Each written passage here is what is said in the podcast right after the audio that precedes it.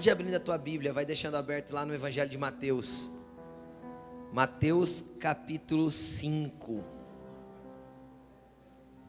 Mateus capítulo 5, versículo versículo 21.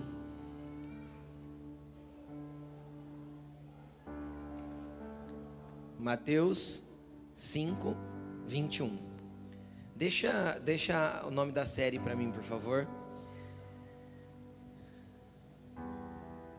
Nós estamos numa série de mensagens chamada Carral, o poder da unidade. Carral, para quem está aqui pela primeira vez, não ouviu ainda, é uma palavra hebraica, né? Língua em que foi escrito o Velho Testamento da Bíblia originalmente, e que significa pessoas unidas ou ajuntadas para um propósito comum, pessoas juntas para um único objetivo. Esse é o significado de Carral. E isso fala de unidade. E a gente veio construindo um entendimento nas últimas duas semanas. E se você está aqui pela primeira vez, fique tranquilo que você vai entender a palavra de hoje tranquilamente. Porém, eu queria te dar uma pequena pincelada do que nós falamos nas últimas duas semanas e te convidar depois para você ir para o YouTube e ver essas duas mensagens, tá? Procure lá, série Carral, no canal do YouTube do Cumprir, que você vai encontrar, tá bom? A gente falou no primeiro dia que o Carral de Deus Deus, Deus sempre escolheu um povo, Deus nunca é, escolheu uma pessoa por causa da pessoa, mas escolheu a pessoa para que essa pessoa fosse um povo no futuro. E assim foi com Abraão, assim foi com outros povos e com outro tempo e com a igreja. E se tivéssemos uma palavra que a gente poderia usar lá no original para definir igreja, seria essa palavra aí, carral. Então nós somos o carral de Deus. Só que Deus fez um carral não só para nos colocar juntos, mas para que juntos nos tornássemos uma família de fé. E aí a gente entendeu que aqueles que creem em Jesus, que recebem Ele, é dada autoridade para se tornar filho de Deus. Foi isso que a gente aprendeu. E se a gente se torna filho de Deus, a gente é parte da família de Deus. Amém? Porque Deus tem muitos filhos. Ok, só que se eu sou filho de Deus, automaticamente eu tenho irmãos. Sim ou não? E aí eu sou cheio de irmãos lotado de irmãos, né? Tem muitos irmãos. E irmãos nem sempre tem um relacionamento 100%. Você já parou para pensar isso ou não? Sempre tem alguns atritos, sempre dá algumas faíscas, sempre tem algumas arestas, sempre tem alguma coisa. Mas a gente permanece junto, porque afinal é o que mesmo? Irmão, é carral de Deus, é família. A gente vai continuar. E, e a gente entendeu isso. E a semana passada a gente falou um pouquinho do poder que isso tem de permanecer juntos. Né? O quanto ah, lá no episódio de Gênesis 11 em Babel, a unidade daquele povo, mesmo que o propósito fosse fosse maligno ou um propósito ah, errado, pecaminoso, o poder da unidade fez com que eles se tornassem fortes, fez, fez com que Deus intervisse para que o propósito maligno não se cumprisse, a ponto de Deus fazer a seguinte declaração: Vamos descer e intervir porque se eles permanecerem juntos, nada que eles intentarem fazer poderá ser impedido. Ou seja, Deus estava dizendo o seguinte: um povo unido, um carral, um povo forte, juntos, nada pode impedir o que eles intentarem fazer. Essa é uma realidade bíblica. A gente aprendeu que cinco de nós pode resistir mil, e cem de nós, dez mil. É assim que é a força daqueles que se unem no propósito daquilo que Deus tem para nós. Amém? E por fim, nós entendemos que sem o auxílio do Espírito Santo, nós não vamos permanecer juntos. Porque o Espírito Santo é a força que testifica com o nosso espírito e nos une, é a pessoa que nos faz nos dedicar a permanecermos juntos. E aí nós também entendemos que a unidade tem três pilares. O primeiro pilar é o propósito. Estamos juntos por um fim comum, para chegarmos em um lugar. Depois, que ela precisa e necessita de dedicação, porque é mais fácil eu me abster de estar com pessoas, é mais fácil eu desistir das pessoas, é mais fácil eu me afastar delas. E por último, o entendimento de quem estou ouvindo pode mudar aquilo que eu vou viver em Deus. Então, será que nós estamos ouvindo a voz do Espírito Santo? Ou será que nós estamos dando ouvido a outras vozes? as vozes do nosso medo, do nosso cansaço, do nosso orgulho, da nossa arrogância, da nossa ou qualquer outra voz que possa vir no seu coração, no seu interior. Então tudo isso faz com que às vezes a gente venha se afastar, desistir da igreja, desistir de Jesus, desistir do povo de Deus. Mas essa não é a vontade de Deus para nós. A vontade de Deus para nós, nós, nós vimos a oração de Jesus.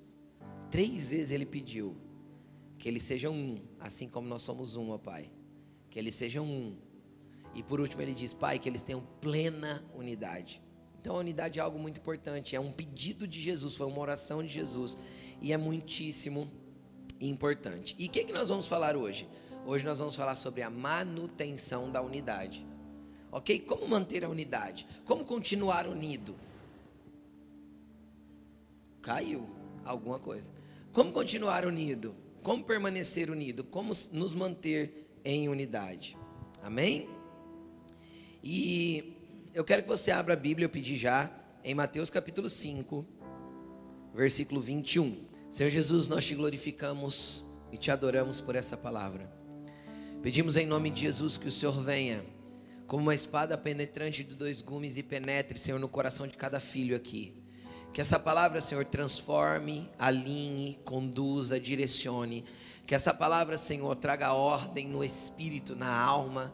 Que essa palavra, Senhor, venha desprender dos intentos malignos e venha nos trazer para um lugar seu, um lugar em você.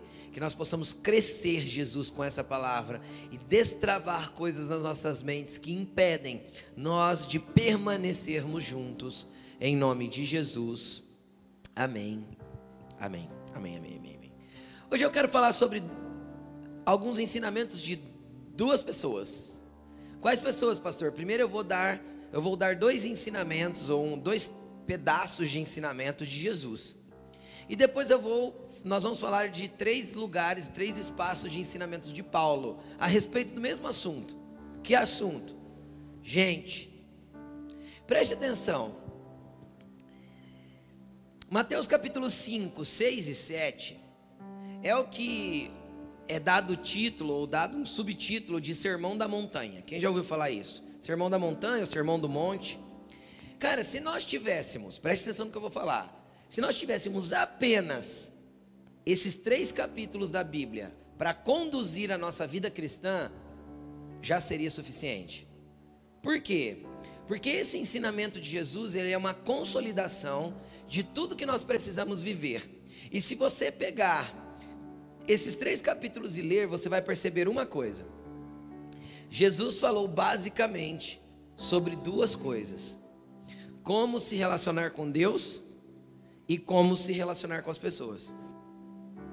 Por que Jesus falou essas duas coisas? Porque mais lá na frente perguntaram para ele assim: Senhor, qual que é o principal mandamento? O que, que ele respondeu? O principal mandamento é este: Ame o Senhor teu Deus de todo o seu entendimento, de toda a tua força, de todo o teu coração. E o outro igual a este, ou seja, tão importante quanto é, ame o seu próximo como a você mesmo. Que que Jesus está, ele, aí ele ainda diz assim, ó, destes dois mandamentos, nestes dois mandamentos resume-se a lei e os profetas. Ou seja, ele está falando assim, ó, quer o resumo de tudo?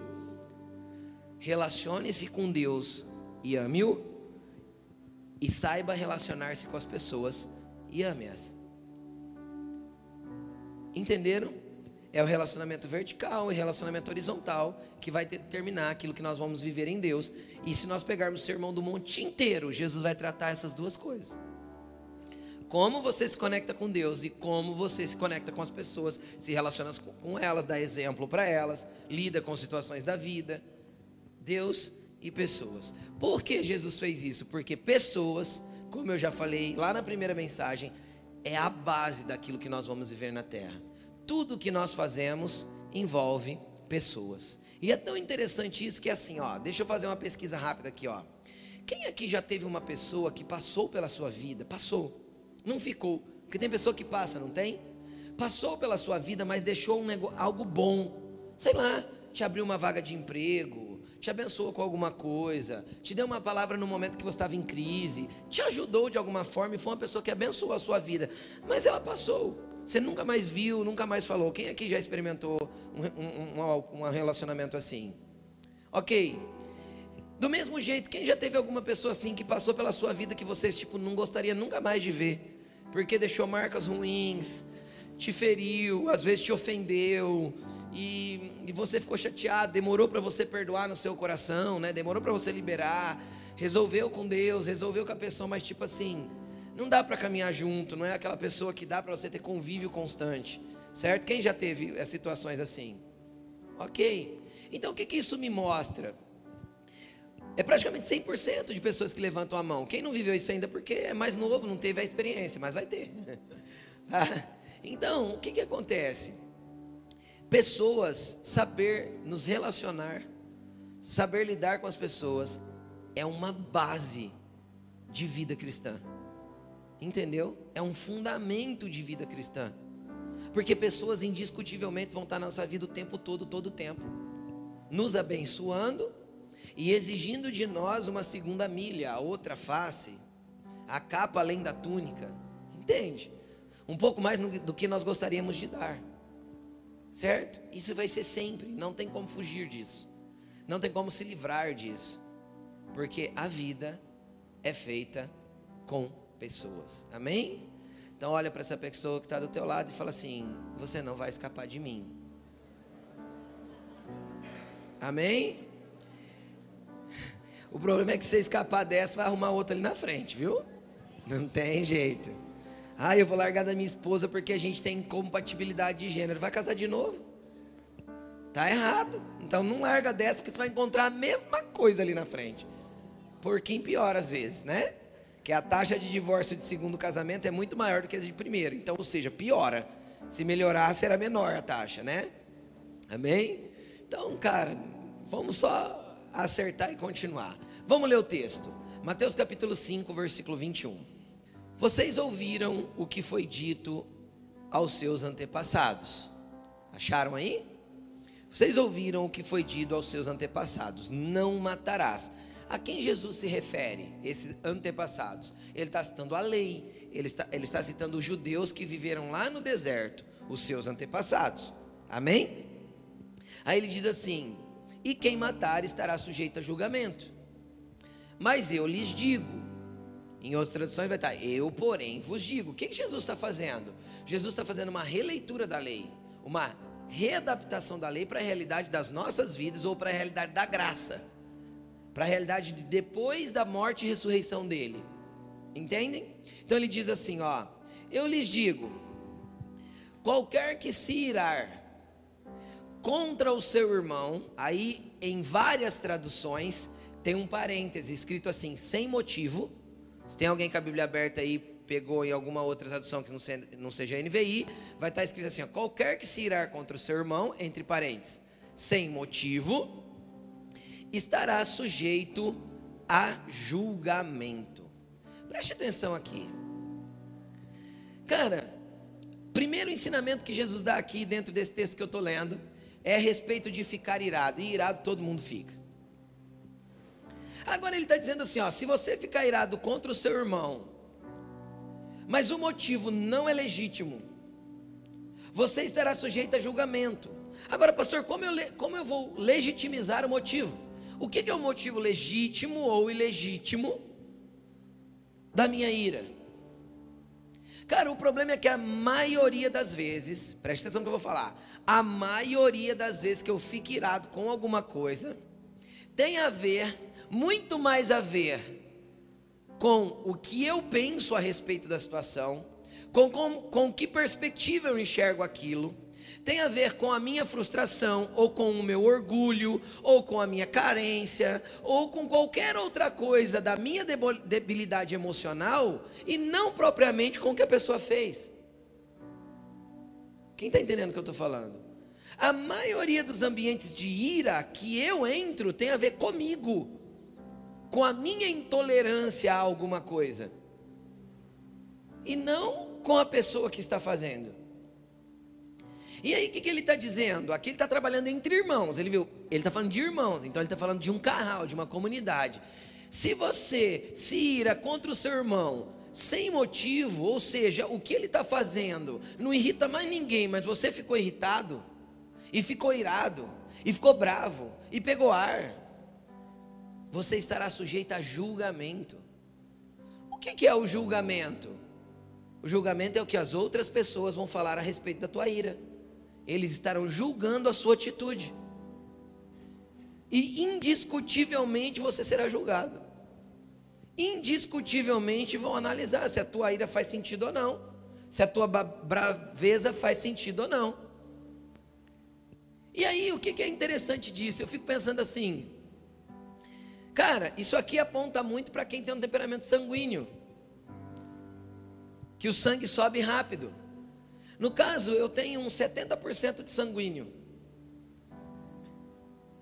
E tem algumas coisas que me irritam muito, e ao longo dos anos eu fui aprendendo a controlar a minha irritabilidade.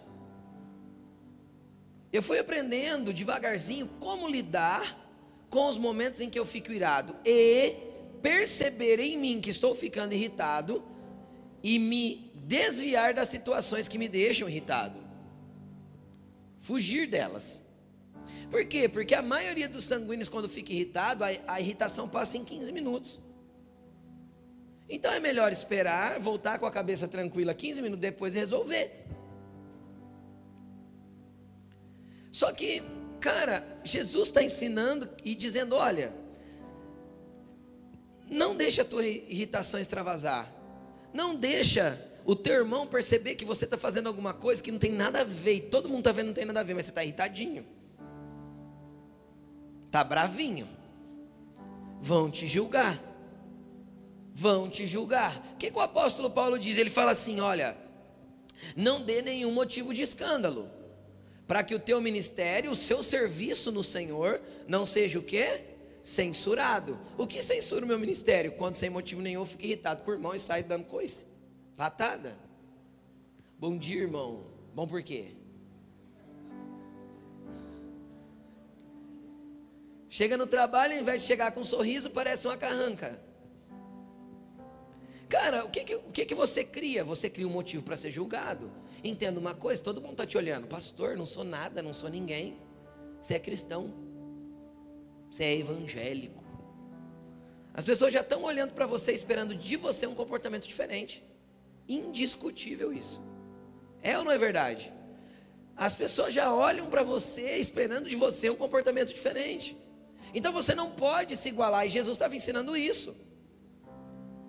Cara, vão haver ambientes que te irritam. Só que às vezes é legítima a irritabilidade para você, mas não é para os demais. É sem motivo. Não fique irritado. Não deixe essa ira te dominar. Não cresça essa irritação dentro de você. Você vai ser julgado. E é terrível ser julgado pelas pessoas. Aí normalmente quando entra o ambiente do julgamento das pessoas, aí vem o peso. Vem a culpa não é? E aí? Aí Jesus continua o ensinamento. Ele fala assim: também, ainda no meio do versículo 22, qualquer que disser ao seu irmão, Racá, será levado ao tribunal. E qualquer que disser louco, ou em outras traduções, tolo, corre o risco de ir para o fogo do inferno. Eita! O que, que Jesus está falando? Agora vamos entender o, conte o contexto cultural. Tanto essa palavra raká, que significa alguma coisa parecida assim com cabeça oca, sem juízo, seria alguma coisa parecida com isso. Como tolo ou louco, né? Algumas traduções trazem como tolo ou louco são palavras hebraicas de coisas que Jesus estava falando lá. Cara, dentro do contexto cultural daquele tempo, daquele momento que Jesus vivia, eram palavras de ofensa. Quem está entendendo o que eu estou falando? eram palavras que ofendiam as pessoas. Então Jesus falou assim: ó, não ofenda as pessoas com palavras. Nosso contexto cultural tem coisas que ofendem as pessoas, não tem? Tem palavras que nós expressamos que ofendem as pessoas. Eu vou dar um exemplo aqui, por exemplo. Um homem, um homem que tem buscado seu papel de hombridade mesmo em Deus. Cara, se alguém chega num homem que tem buscado andar corretamente, pagar suas contas em dia, ser responsável com as suas coisas, prestar conta diante de Deus, da sua esposa, dos homens, sabe? Um homem que tem buscado ser homem de Deus mesmo. Alguém chegar nele e chamar ele de moleque. é uma ofensa. Quando dois homens adultos estão conversando e um se refere ao outro de moleque, meu amigo, o nível de ofensa é terrível. Estou falando dentro da perspectiva, não sei o que ofende as mulheres. Né? Para nós, um homem que está buscando ser homem, isso é extremamente ofensivo. Amém? Não sei se todos concordam comigo, estou falando por mim. Tá? Acho que a maioria concorda. A, a, as mulheres pode ser que seja chamada de feia, né? Gorda. Né? Ai, amiga, você tá linda. Mentira, tá redondinha, tá achando que ela tá um bolofa. Tá linda, só para não ofender, né? Só para não tretar. Mas tá bom, vamos continuar. Então o que, que Jesus está falando? Ó, existem palavras que ofendem. Aí Jesus saiu do sanguíneo e foi para o colérico. Porque o colérico, é, o colérico é queixo duro e irônico. Fala o que dá na telha e fala sem hesitar. E nem percebe o que falou, ele dá tum, no meio, ele bate bem no lugarzinho da ferida. É assim. A Laine é colérica e por muitos anos ela trabalhou isso. Hoje, Jesus, assim como tem me mudado na área sanguínea, tem trabalhado na vida dela nessa área colérica, poderosamente. Mas, cara, o que, que Jesus está falando? Tem que falar, ele está falando assim: ó, preste atenção. Você não pode ofender o próximo. Você não pode ofender o seu irmão. Tem coisas que você fala que é muito pesado. Tem coisas que você fala que vai machucar. E uma pessoa ofendida, cara, às vezes é uma pessoa morta na sua fé. Por isso que ele está falando assim: ó, cuidado, porque às vezes o nível de ofensa que você produz no coração de uma pessoa te leva para o inferno. Por quê, pastor? Porque às vezes você ofendeu num nível tão profundo e não se retratou, não pediu perdão, não se reconciliou, não arrumou com o seu próximo. Tem um versículo também dentro do Sermão do Monte que vai dizer assim, acho que é o versículo 38 de Mateus 5. Vai dizer assim, ó: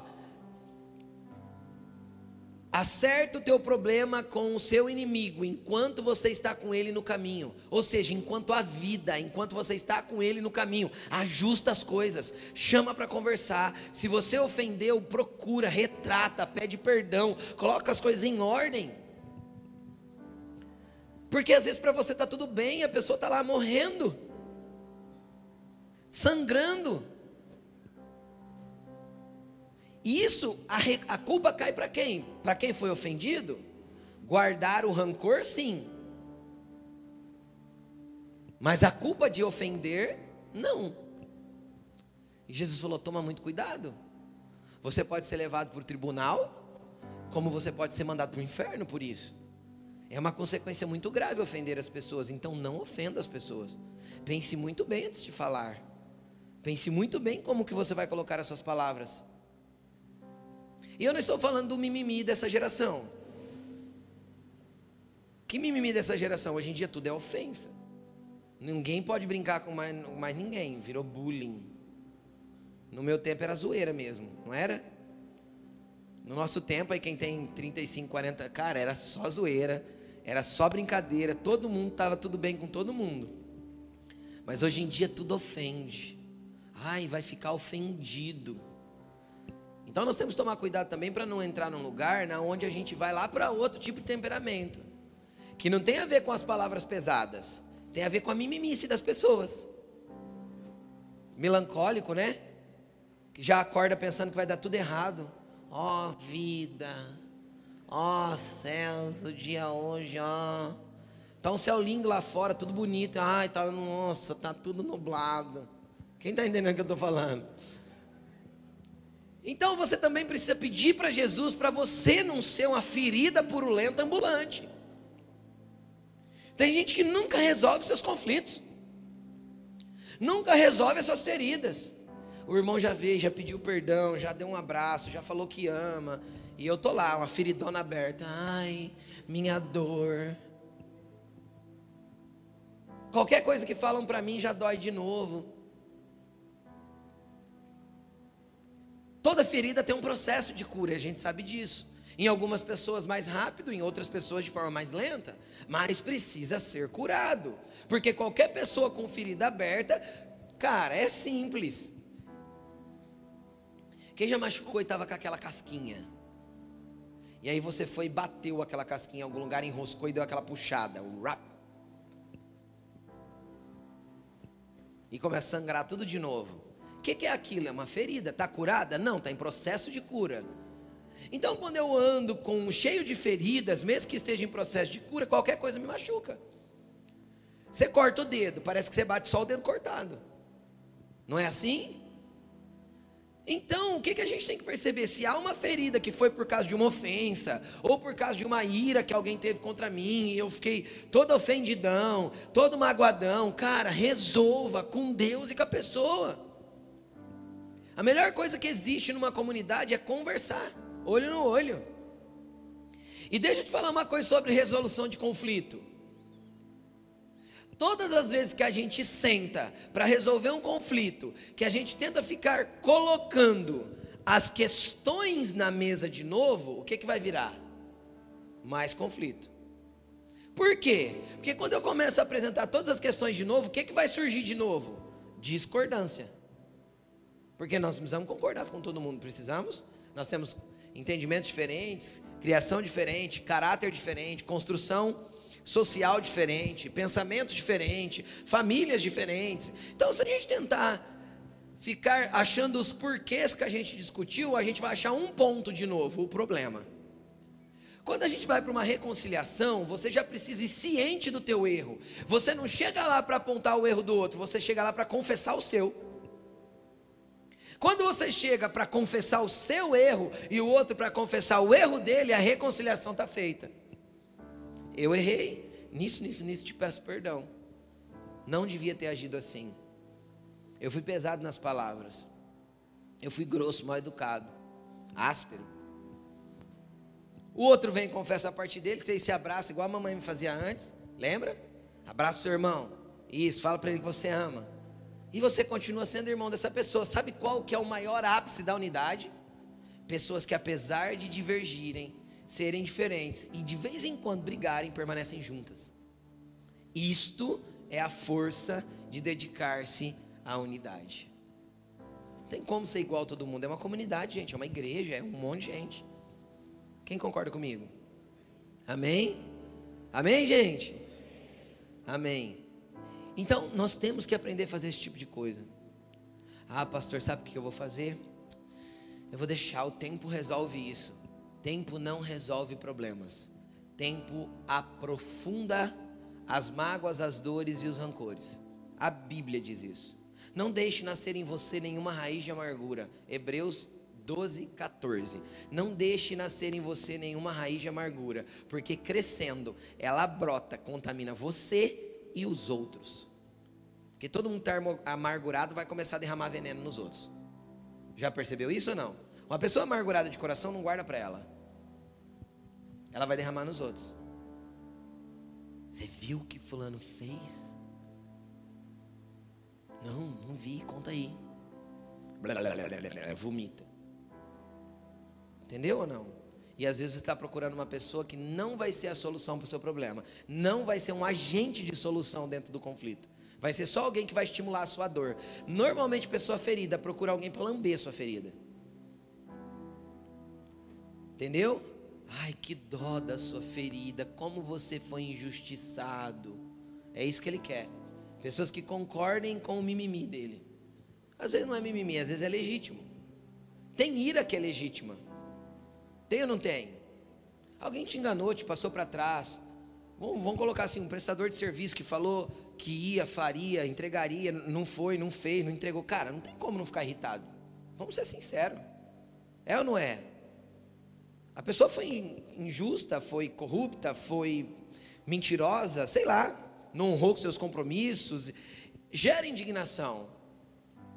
Você fica irritado.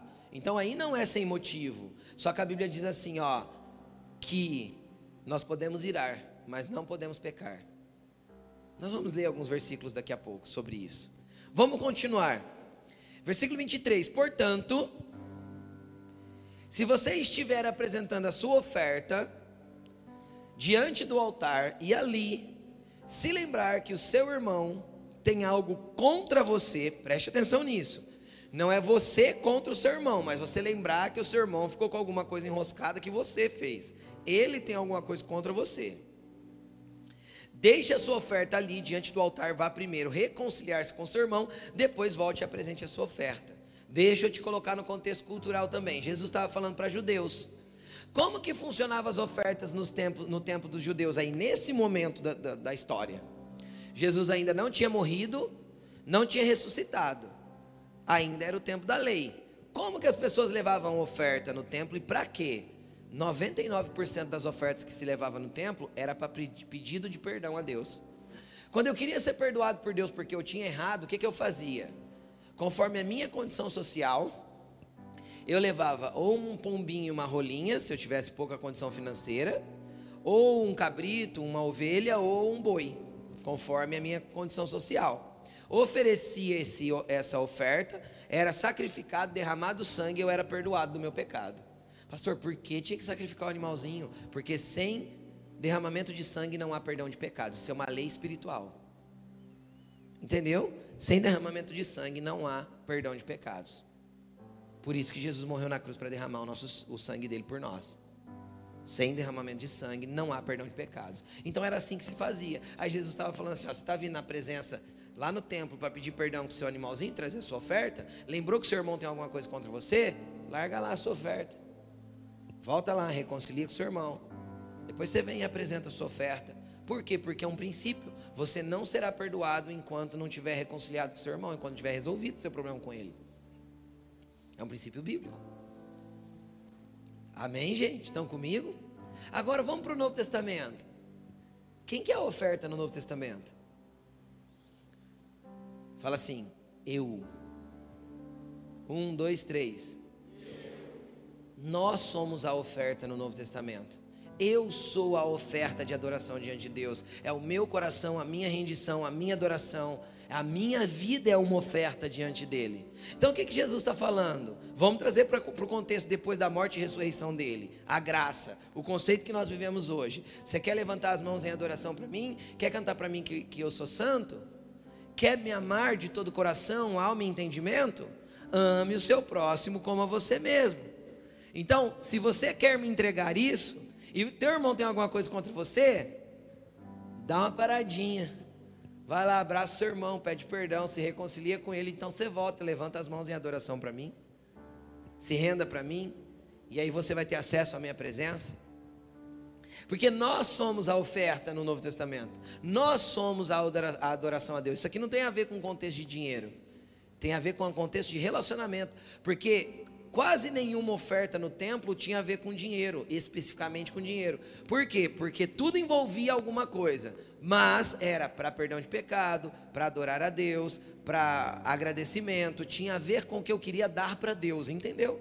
Não com dinheiro em si. E isso quase tudo hoje está em nós, dentro de nós. Amém, gente? Quem está entendendo o que eu estou falando? Então Jesus falou, cara, lembrou? Teu irmão tem alguma coisa contra você? Vocês tretaram outro dia e você não foi nem trocar ideia mais com ele, cortou volta, passou sentado do outro lado da igreja. Vai lá, dá uma arrumada, põe a coisa em ordem. E aí você vem para o seu lugar, levanta sua mão e adora. Amém, gente? Amém? Então, amém. Vamos continuar. Aqui o versículo que eu falei. Entre em acordo de pressa com o seu adversário que pretende levá-lo ao tribunal faça isso enquanto ainda estiver com ele no caminho. Pois, caso contrário, ele poderá entregá-lo ao juiz, o juiz ao guarda, e você será levado à prisão. E lhe garanto que você não sairá de lá enquanto não pagar o último centavo. O que Jesus está falando? Cara, tem que arrumar alguma coisa? Deixa eu te explicar uma coisa que é muito triste. Não espera você estar na beira de um caixão ou dentro dele para que você venha resolver as coisas. Não espere que morte seja gerado antes que você venha tentar resolver as coisas. Tem pessoas que guardam mágoas de anos, e eu não vou entrar em assunto de perdão, porque o assunto de perdão é uma outra série de mensagem que inclusive nós já pregamos e tem no YouTube. Quer entender melhor sobre perdão? Foi o ano passado que nós pregamos uma série sobre perdão. Tá lá no YouTube. Então, cara, às vezes você tem coisa guardada há tanto tempo com algum irmão, com algum parente, com tio, com primo, com cunhado, com alguma coisa, você está aí todo enroscado.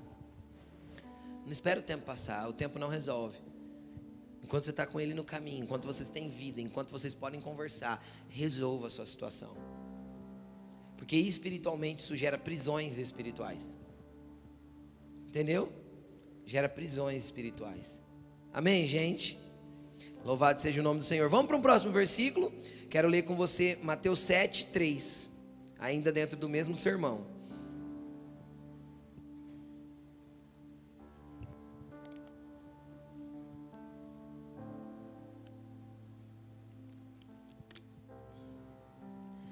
Por que você repara no cisco que está no olho do seu irmão e não se dá conta da viga que está no seu próprio olho? Como você pode dizer ao seu irmão: Deixe-me tirar o cisco do seu olho, quando há uma viga no seu? Hipócrita, tire primeiro a viga do seu olho, então você verá claramente para tirar o cisco do olho do seu irmão. Sabe o que é isso? Pessoa que não se toca, não se percebe, não se autoanalisa. Deixa eu te falar uma coisa: existe um conceito muito claro para a gente conseguir viver em comunidade: entender quem eu sou. O que tem de falha em mim? Qual que é a, a, as vigas que tem no meu olho? Porque eu sou muito bom, todo ser humano é muito bom de encontrar o defeito do outro. Ai, tem um cisco aí no teu olho, irmão. Está com uma viga enfiada dentro do olhão dele. Tipo assim, Jesus está falando assim, ó, se enxerga, cara. Porque você é muito bom em encontrar o defeito do outro, quando o teu defeito é muito maior que o dele, às vezes. Então, se autoanalise e saiba das tuas deficiências e debilidades. Seja ciente disso. Entendeu? Se você é chato, saiba que você é chato. Alain disse que gravou um conteúdo. Pare de ser chato. Sai amanhã. Sai terça. Amanhã ou terça? Preste atenção aqui. Eu sou chato. Eu sou chato. Entendeu? Eu, eu não te perguntei, não pedi sua afirmação. Então não precisa ficar afirmando. Deixa que eu me reconheça. É. Eu sou chato.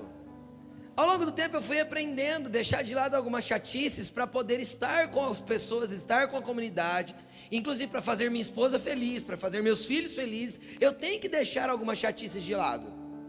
Só que você tem que ser ciente disso. Eu sempre fui muito metódico e organizado, sempre, e ainda sou. O Vitor ficou pior que eu, na chatice e na organização. É que ela me analisou, eu estou te analisando. Nós estamos em família. Mas o que, que acontece? Devagarzinho eu fui aprendendo como líder da igreja que é, nem tudo dá para ser do jeito que eu quero.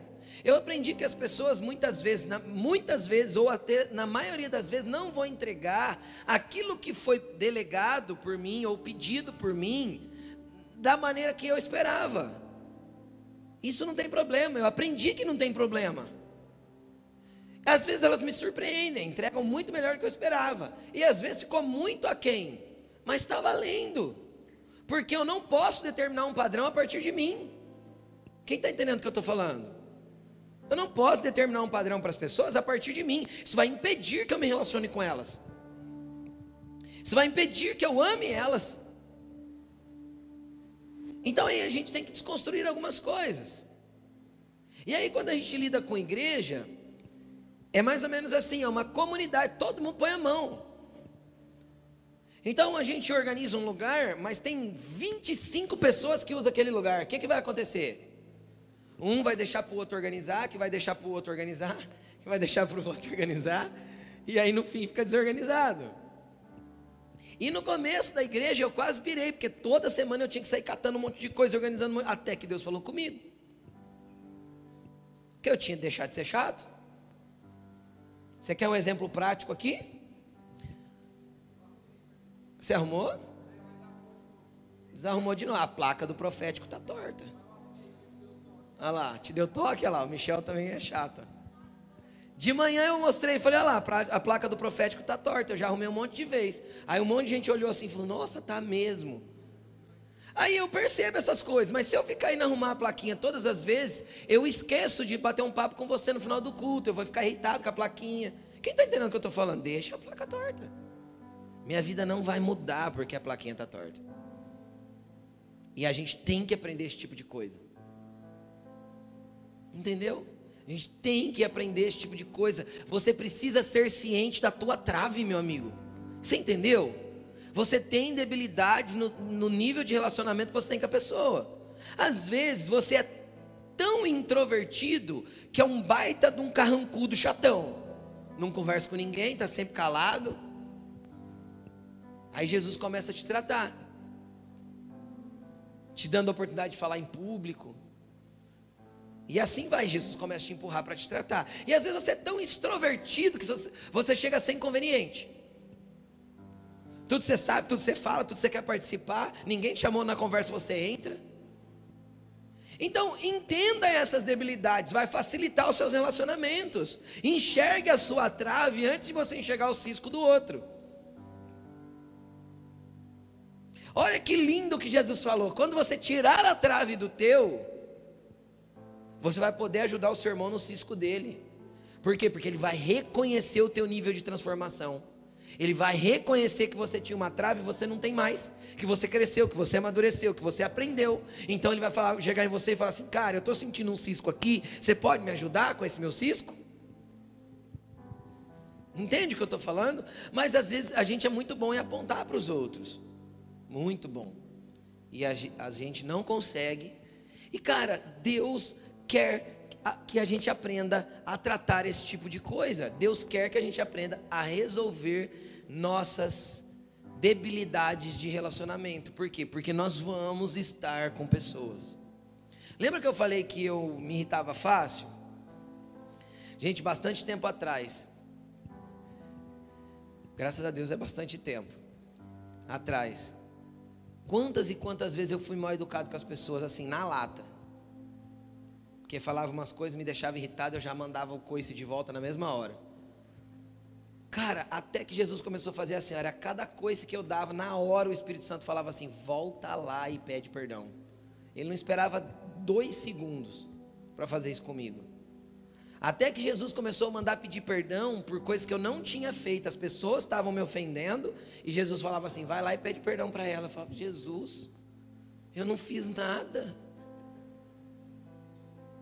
Mas por que Jesus deu um tratamento de choque assim comigo? Porque eu era duro? Ainda sou em algumas áreas. Mas eu era mais. Então, quanto mais fácil você é de reconhecer, menos doloroso será o processo. E o que, que eu quero falar para você? Todo mundo precisa passar por esse processo. Agora preste atenção numa coisa aqui comigo. Tenha paciência com você. Como assim, pastor? Cara, todo o processo de Deus na nossa vida para a transformação é lento. Ninguém muda do dia para a noite. O Espírito Santo vai trabalhando e a gente vai cedendo ao processo e o processo vai nos moldando. Porém, quanto mais duro eu sou, mais intenso o processo tem que ser. Por quê? Porque se eu sou molinho, Jesus me molda. Mas se eu sou duro, Jesus tem que me quebrar e fazer de novo. Porque inflexível não dobra, ele quebra. Então, se você é inflexível no seu jeito de ser, é só assim mesmo, pau que nasceu torto, morre torto. Ele vai te fazer virar pó de serra e vai te fazer um MDF novo. Mas que ele vai fazer, ele vai, entendeu? Só que isso tem um processo. Então, olha para a pessoa que está ao teu lado e fala assim: seja facinho. Entendeu? Quanto mais facinho você for, menos vai doer para arrancar a trave do, do olho. Entende? Quanto mais facinho você for, menos vai ser doloroso a trave sair daí. Quanto mais enrijecido, mais duro, mais inflexível, mais pancada tu vai ter que levar de Deus e das pessoas. Aí você pega, lê a Bíblia e você chega em Gálatas 5, 22 e 23 e você lê o fruto do Espírito Santo. Quem já leu o fruto do Espírito Santo? Porque o fruto do Espírito Santo é amor, alegria, paz, longanimidade, benignidade, amabilidade, paciência, domínio próprio. Uau, eu quero ser assim, Jesus. Me encha do fruto do teu Espírito Santo. Aí você ora isso na segunda-feira à noite, terça de manhã vem um ser irritante do teu lado. Aparece. Aí você vai falar assim: Jesus, o que, que é isso? Que enviado das trevas é esse? Aí Jesus vai falar assim para você: Você não pediu para ser amável? Para ter amabilidade? Eu estou pondo alguém que não é fácil de amar, porque amar o que é fácil de amar, amar o amável é uma delícia. Então eu vou dar para você aquele que não é amável. Para quê? Para você aprender a amar. Pastor, o que, que eu faço? Ora pedindo amor. Amor, Jesus. Muito amor para suportar os seres que o Senhor colocou do meu lado. Muito amor. É isso que você tem que pedir mesmo. Por que o amor, pastor? Por que eu devo pedir amor? Porque o amor tudo sofre, tudo crê, tudo espera, tudo suporta e o amor nunca falha. E Deus é a essência do amor. Então você vai pedir amor para conseguir lidar com esse ser que Jesus colocou perto de você, e aí você vai ser bem molinho, bem facinho. Para quê? Para que a trave seja tirada, mas reconheça quem você é. Reconheça quem você é e comece um processo. Jesus, eu sou assim. Só que eu quero que o Senhor me deixe mais simples, menos complicado ou menos feridento, né? Menos chato, menos orgulhoso. Agora, o que, o que impede de que eu veja a minha trave? Orgulho, arrogância, prepotência. Isso é o mal da unidade. Isso acaba com a unidade. Por quê? Porque quando eu sou orgulhoso, cara, indiscutivelmente não tem jeito para mim. Por que não tem jeito? Porque a Bíblia diz que Deus resiste o soberbo. Então você vai estar orando, pedindo para Deus te mudar, só que você é soberbo. O que, que Deus faz? Deus resiste você. Cara, eu fico imaginando o que é ser resistido por Deus. Porque quando uma pessoa me resiste é uma coisa. Imagina que eu quero sair correndo e uh, dois caras pequenininhos, tipo o André e sei lá quem mais que é grande aqui, o Negão, Fernando, cadê o Negão? Não está aí, veio de manhã. Entra na minha frente e me resiste de eu correr. Eu não vou conseguir correr. Principalmente com essa estatura musculosa, grande e forte que eu tenho. Eles vão me parar. Amém, gente? Estão entendendo? Agora imagina ser resistido por Deus. Imagina Deus colocando a mão no peito de uma pessoa e falar assim: meu amigo, você não vai avançar enquanto teu orgulho não quebrar. Não tem oração forte, não tem sessão de descarrego, não tem campanha, não tem, não tem, não tem sal grosso e alho, não tem cura interior, não tem nada que resolva. Porque tem a ver com a estrutura de quem eu sou. Só que enquanto eu não ver a trave do orgulho, que eu sou duro mesmo, acho que eu estou certo, tudo eu estou certo, tudo eu sou o cara, tudo eu sou nariz em pé, arrogantão. Ai, pastor, sabe, eu queria tanto prosperar, sabe? Já tentei de tudo, pastor, não dá certo. Cara, se você é orgulhoso sem dinheiro, imagina se Deus deixar você ter dinheiro. Tem gente que não tem dinheiro porque é orgulhoso. Deus não pode deixar você ter. Por quê? Porque Ele prefere ter você do que te dar uma vida confortável na terra. Você sacou? Deus é pai. Você não é filho dele? Então Ele prefere ter você perto do que te dar dinheiro e você ficar tão arrogante que se afasta dele, pisa nas pessoas, machuca todo mundo. Entenderam? Então são algumas estruturas que nós precisamos enxergar o nível da viga que está no olho. O orgulho acaba com qualquer unidade. Por quê? Porque quando você brigar, você não vai querer pedir perdão. Quando você brigar com a esposa, você nunca vai reconhecer que está errado. E vice-versa, né? Pode ser o contrário também. Você é quem toma a atitude de se reconciliar ou você sempre espera o próximo? Você é casado, sempre é a tua esposa que te procura para pedir perdão ou sempre é você e você, esposa, nunca busca, nunca tenta reconciliação? Cara, tudo isso está na base do orgulho. Se você não busca reconciliação com o outro, você é orgulhoso. Se você sempre espera o próximo, você é orgulhoso. Reconheça a tua trave, reconheça a tua viga. Briguei, fiquei bicudo.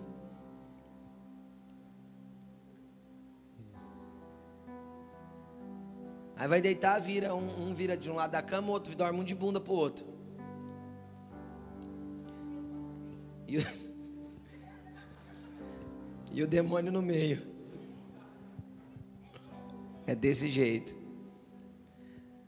Aí você é sempre o mesmo que vai lá e faz assim, né, ó, na cama.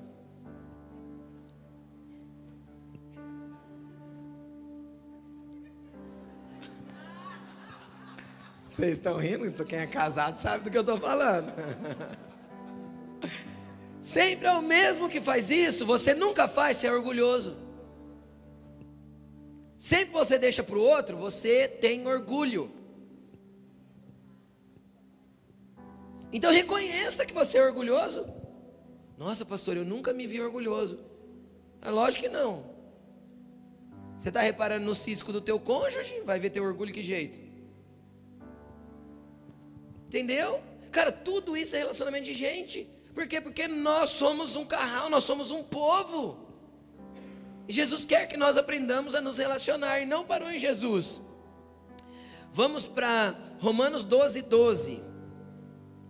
Romanos 12, 12. Vem comigo, ó. Alegrem-se na esperança. Que esperança? A esperança que você tem em Deus, a esperança da tua salvação, da volta dele.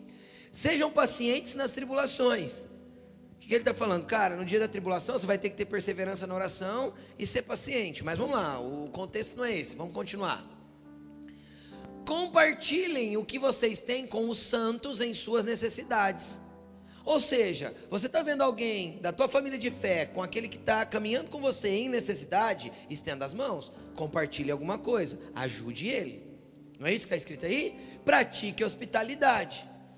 Cara, a hospitalidade é algo tão falado na Bíblia, a gente não, muita gente tem dificuldade de praticar.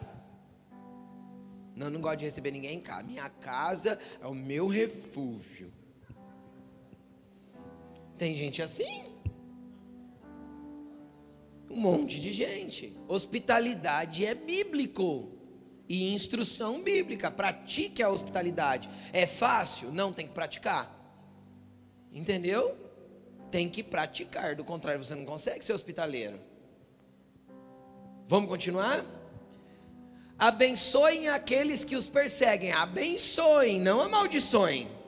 Aí uma pessoa te perseguiu, o Senhor assim, Jesus, entra em juízo. Deus pega a tua balança, cuidado que você vai para o outro lado da balança. Porque balança sempre. Quem lembra do símbolo da justiça? No Brasil a faixinha é meio erguida assim, né? Para ver quem está na balança. Assim. Mas a justiça é o quê? Qual que é o símbolo da justiça? Uma mulher de olhos vendados e uma balancinha para ser imparcial. Cuidado, porque todo juízo tem o outro lado. Você pede juízo para Deus, você vai para o outro lado da balança. Cuidado para não pesar para o teu lado.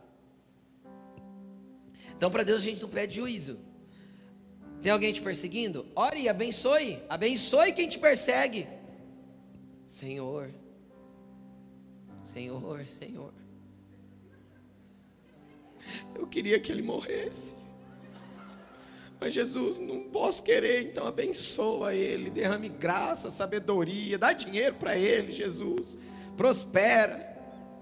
É abençoar quem está te perseguindo. Isso vai treinar a sua condição de perdoar. Entendeu? No ambiente de oração você vai ser treinado a sua condição de liberar perdão. Orando para que Deus abençoe quem está te perseguindo. E Paulo reforça: abençoa, não amaldiçoa. Não fale mal dessa pessoa, não calunie ela. Vamos continuar. 15. Alegrem-se com os que se alegram, e chorem com os que choram. Cara, chorar com quem está chorando até que não é tão difícil. Nossa, pastor, é assim? Não, não é tanto quanto se alegrar com quem está se alegrando. Pessoa conquistou alguma coisa, cara, bate uma inveja. Porque você queria ter e não tem. Eu tô, estou tô tentando mostrar algumas coisas para você enxergar suas vigas. Entendeu? Cara, quando você vê o outro se alegrando e você fica todo embirradinho, quando você vê o outro sendo usado por Deus e você sente inveja, quando você vê o outro sendo usado por Deus e você pensa assim: eu queria estar lá. Você quer ver uma atitude de orgulho e arrogância e, e, e, e contra isso aí? É você estar sentado num lugar e você vê uma pessoa falando e você pensar assim: nossa, desse jeito até eu pregava.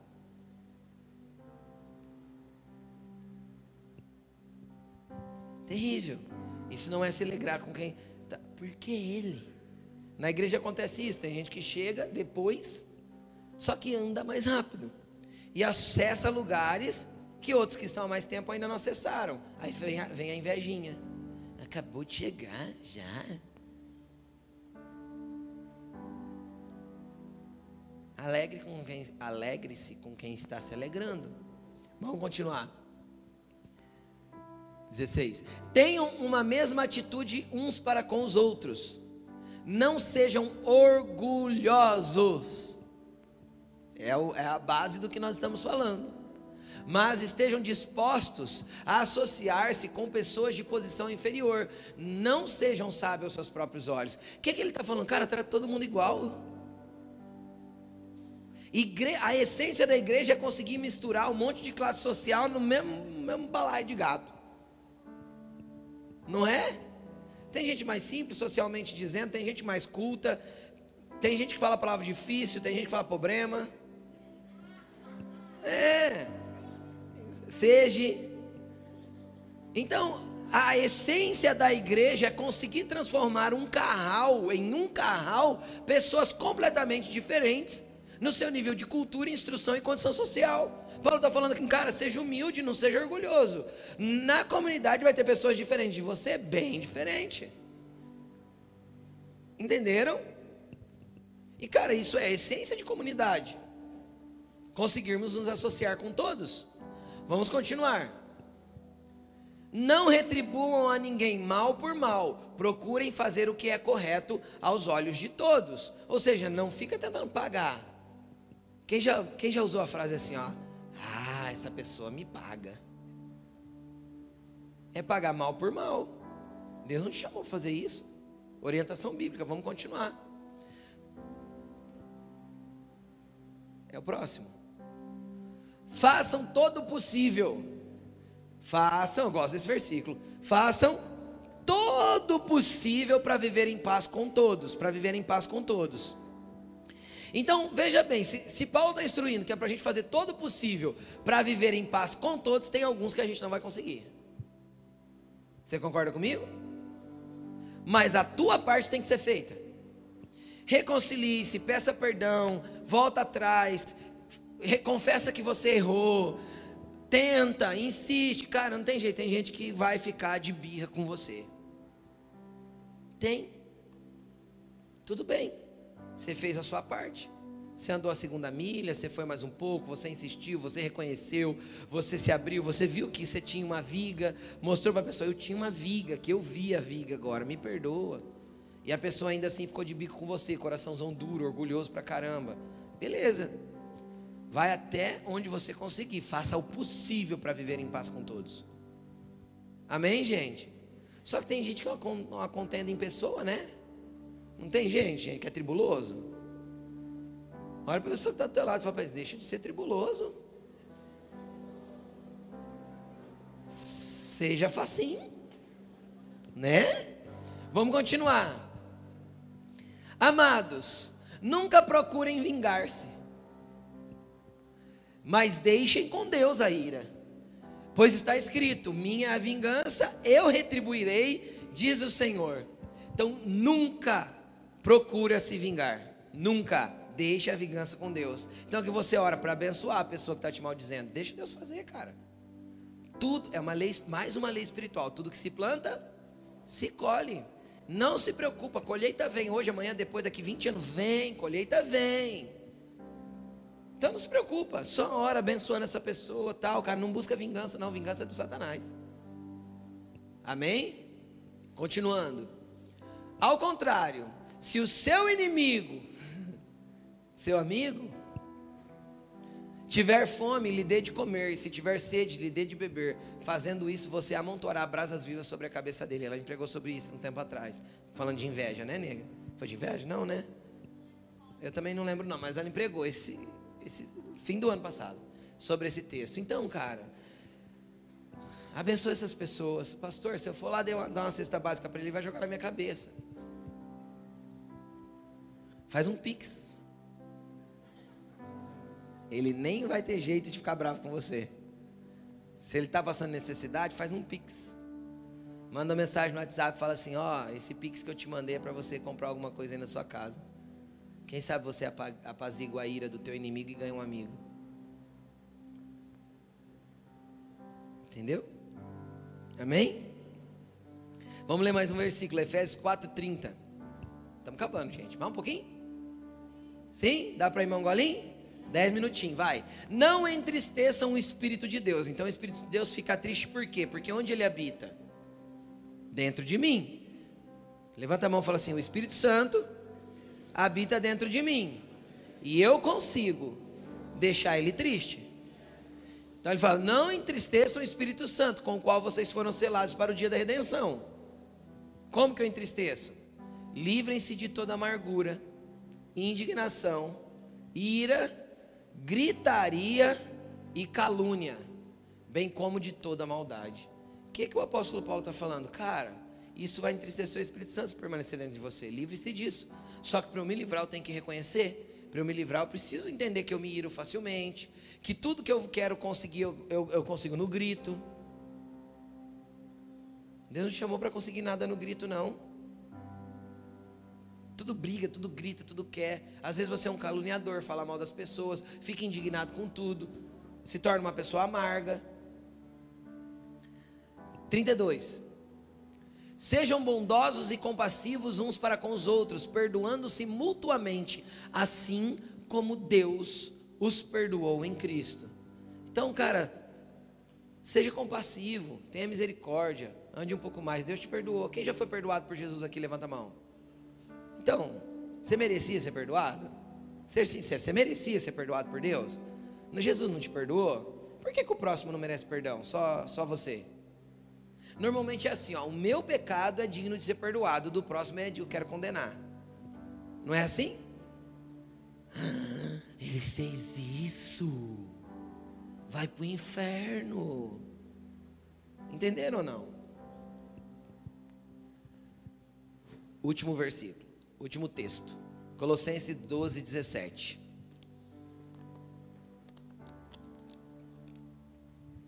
Colossenses 12, 17.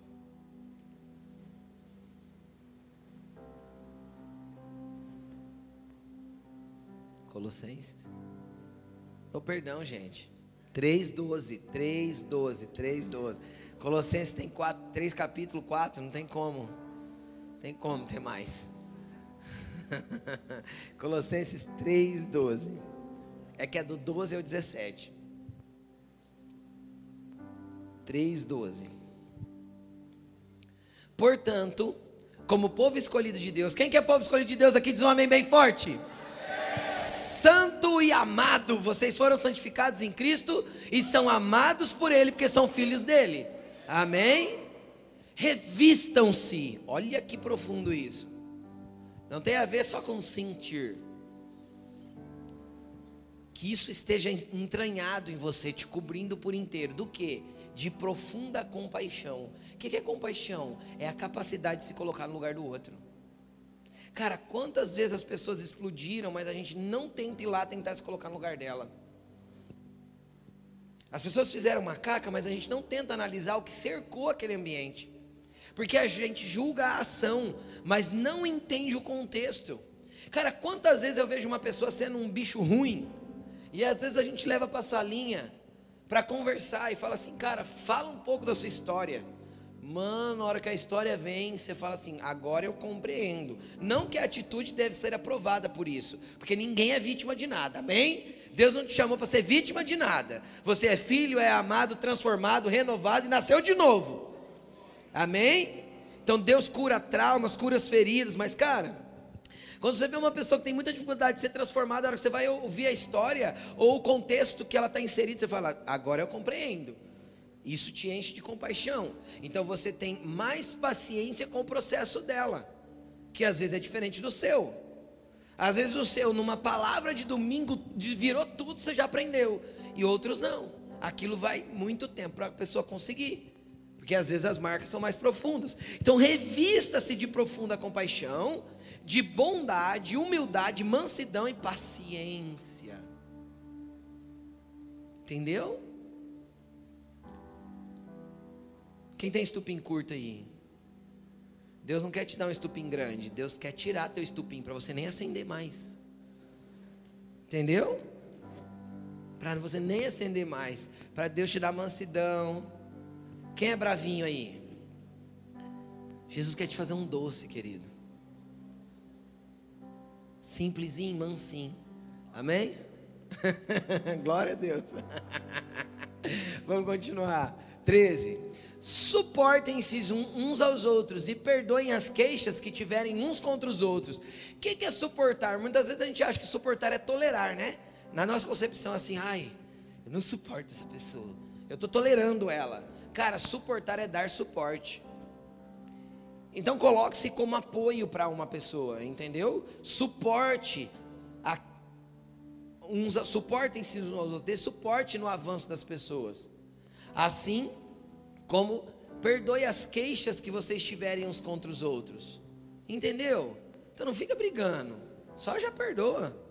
Cara, entra nos relacionamentos com crédito dado. Como assim, pastor? Tipo assim, já deixa uns cinco perdão extra já dado antes da pessoa te ferir. Entende ou não? Já se coloca nos relacionamentos com as pessoas com crédito para elas. Você não vai se ferir, entendeu o que eu estou falando? Você não vai ficar se ofendendo. Entende? Já dá um cartão black. Está entendendo? Antes de começar a nível de perdão, de relacionamento, entende o que eu estou falando ou não? Limite alto, sabe assim? A pessoa te feriu. Não, cara, ó, tá tudo bem, tá com crédito ainda.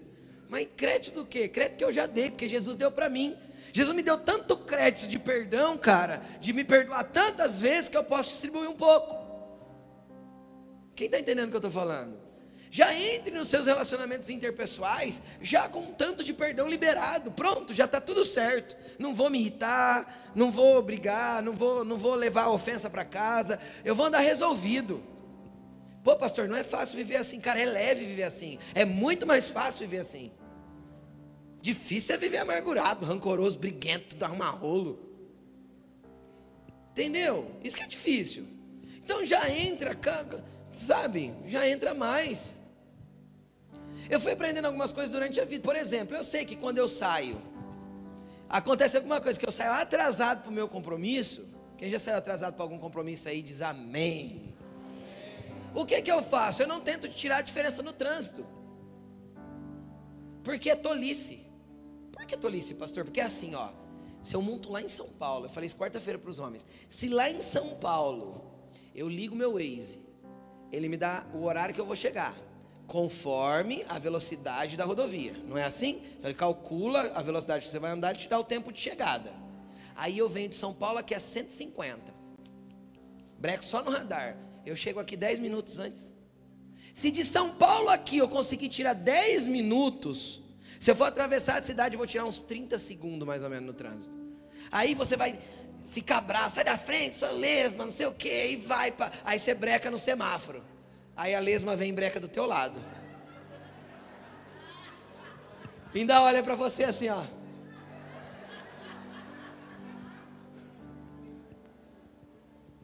Então, se você saiu atrasado, o que, que você tá? Você errou por estar atrasado?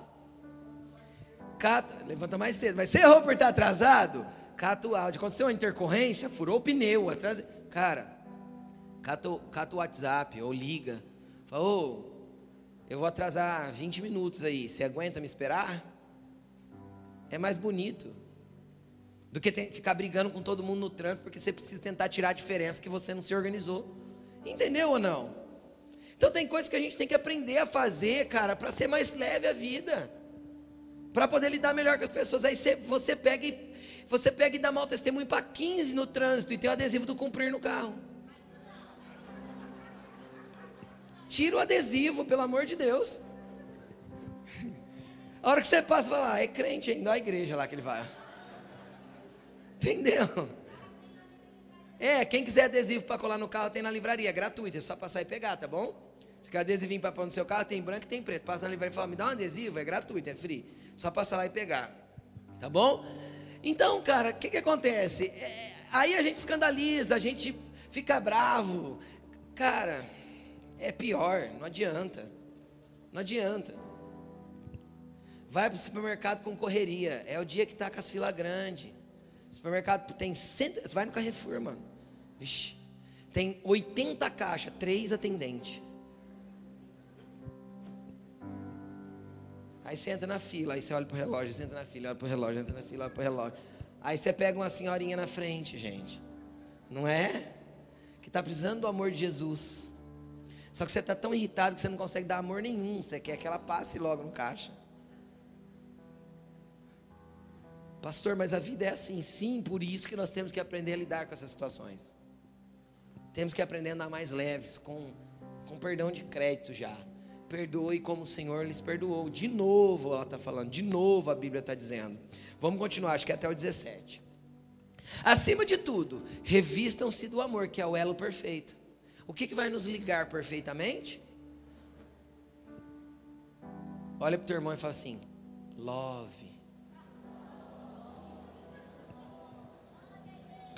Love. Quando você vê a pessoa irritada, teu irmão. Quem, quem já viu o irmão irritado aí, bravo? Você vai, vamos, vamos criar um jargão, você vai olhar para ele e falar assim, ô, oh, love.